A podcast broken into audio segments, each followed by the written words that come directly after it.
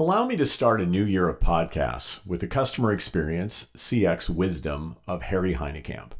While working with Harry in his role as Director of Customer Experience for Mercedes Benz USA, he noted that if you think customer experience is a destination, you don't understand the journey.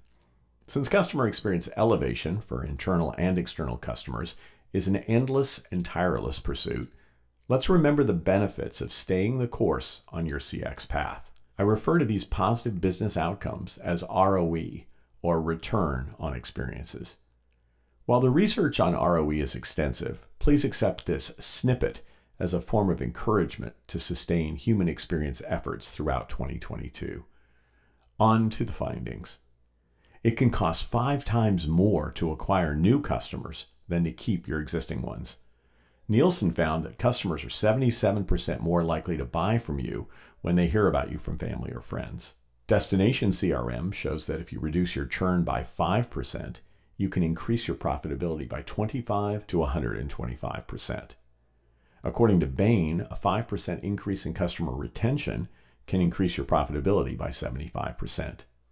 How about Bain's finding that the average repeat customer spends 67% more in their 31st through 36th months with you compared to months 0 to 6?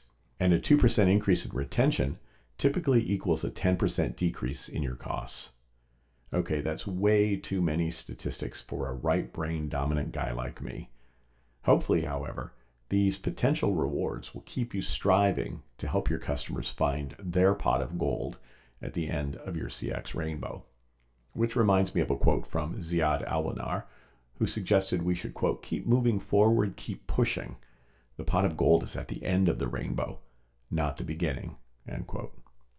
If you'd like a downloadable infographic that summarizes the research mentioned in this podcast, please visit my website at josephmichelli.com. That's J O S E P H M I C H E L L I.com, and then head to the blog tab.